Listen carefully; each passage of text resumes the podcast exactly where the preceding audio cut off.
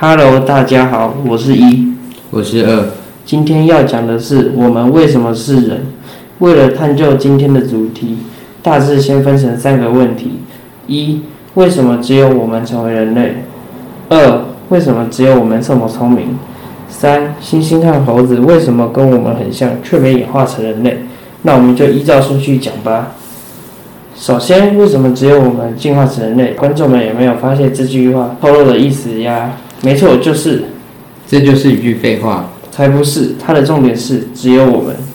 哦，所以这句话的意思是说还有其他人类？没错，但准确来讲，他们是类人。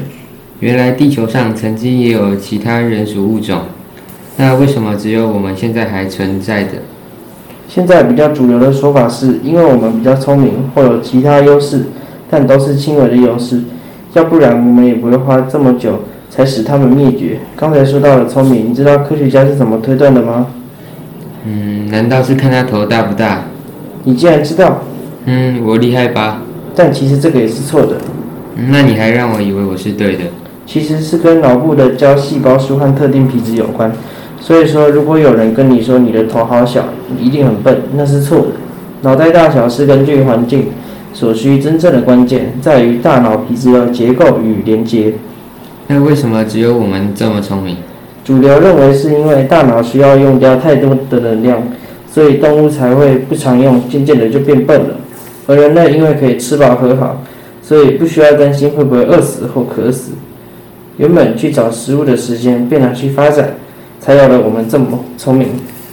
原来如此。那么关于第三个问题，猩猩和猴子为什么跟我们很像，却没演化成人类？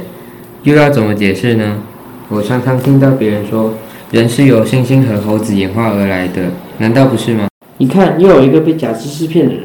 你会有这个知识，可能是从达尔文的进化论来的，但这跟达尔文的进化论没关系，因为达尔文讲的话无法找到可观察的进化证据。进化论里只有说人类和猴子有共同的祖先，并没有说人类是猴子演化而来的。看来我们误会达尔文了。不过，我们与猩猩基因相似度高达九十八点八八。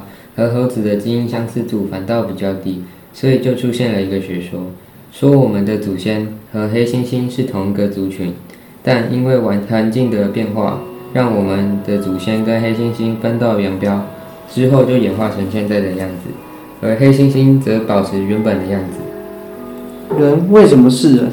原因可能因为我们比较聪明，我们有文明，我们几乎统治了地球，这些都是人为什么是人的原因。但真正能使我们成为人类的秘密，可能就藏在了基因里。